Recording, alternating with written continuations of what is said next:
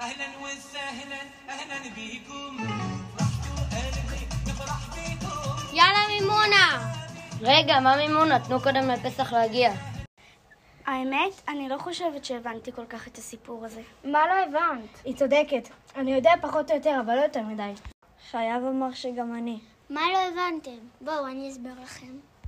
ברוכים הבאים לפודקאסט של ד' אחת. אז, איפה מתחיל הסיפור שלנו? לפני הרבה שנים בני ישראל היו עבדים במצרים. מצרים עם פירמידות והכל? נו, מי את חושבת שבנה את הפירמידות אם לא יהודים? אז ככה, פרעה לא היה כזה בוס מוצלח, הוא העביד אותם בפריך. הוא חשב שיש יותר מדי יהודים ופחד שיהיו הרוב במצרים ויפגעו במצרים. פרעה החליט להשליך את כל הבנים הזכרים שנולדו ליאור. אימא של משה יוכבד הכינה תיבה ושיפטה אותה בזפת. אבל היא לא פחדה שהיאכטות ואופני הים יפגעו בתיבה? איזה אבני ים ואיזה יכטות? אנחנו מדברים פה על יותר מאלפיים שנה. אה, נכון. משה שט בתיבה ביאור, מרים אחותו של משה עמדה והשגיחה עליו מהצד. באותו הזמן, בת פרעה הגיעה להתרחץ ביאור, וראתה את התיבה, היא לקחה את התיבה, וראתה בתינוק. ואם הוא חולה קורונה? שוב פעם אתה? אנחנו מדברים על יותר מאלפיים שנה. איזה קורונה בראש שלך? הוא צודק, זה מרגיש כאילו הקורונה הייתה פה תמיד. בני ישראל יצאו שוב ממצרים עד שתסיימו את הסיפור הזה. בת פרעה מיד ידעה שהתינוק הוא של העבריים ורחמה עליו. מרים אחותו של משה, הש- שהשגיחה עליו כל הזמן, ראתה את בת פרעה לוקחת את משה, ואז הציעה לה להביא מיינקת לתינוק. בת פרעה הסכימה ומרים בה את יוכבד עמו של משה בשביל להעניק את משה. איזה דרמה, פשוט טלנובלה.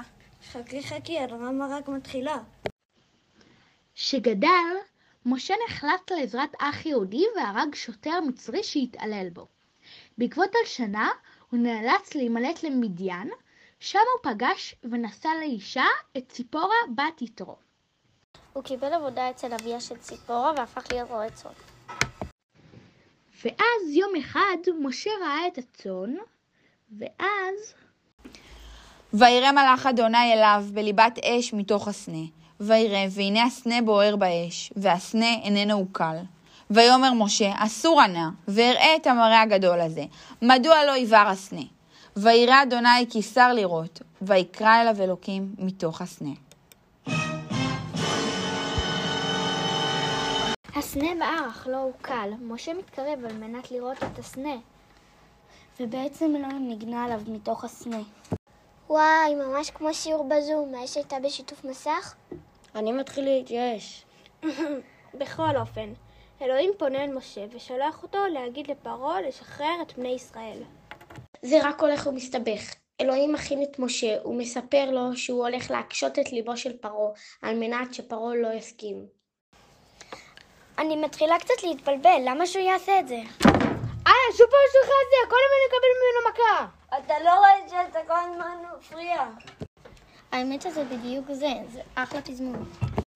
פרעה יסכים לשחרר את בני ישראל רק לאחר שמצרים תספוג מכות רבות. ולמה הוא עושה את זה? בשביל להראות לכולם את השליטה של אלוהים בעולם. בואו, אני אספר לכם על מכות. המכות היו דם, צפרדע, קינים, ערוב ודבר. שכין ברד הרבה חושך ומכת בכורות. חייבת להגיד שהסיפור הרבה יותר ברור לי עכשיו. גם לי. גם לי. גם לי. תחשבו מה היה קורה אם היינו יוצאים ממצרים ב-2021. גם טכנולוגיה, גם קורונה וגם לצאת ממצרים, לא בטח שיהיה לבני ישראל. קודם כל, המכות היו כנראה שונות לגמרי.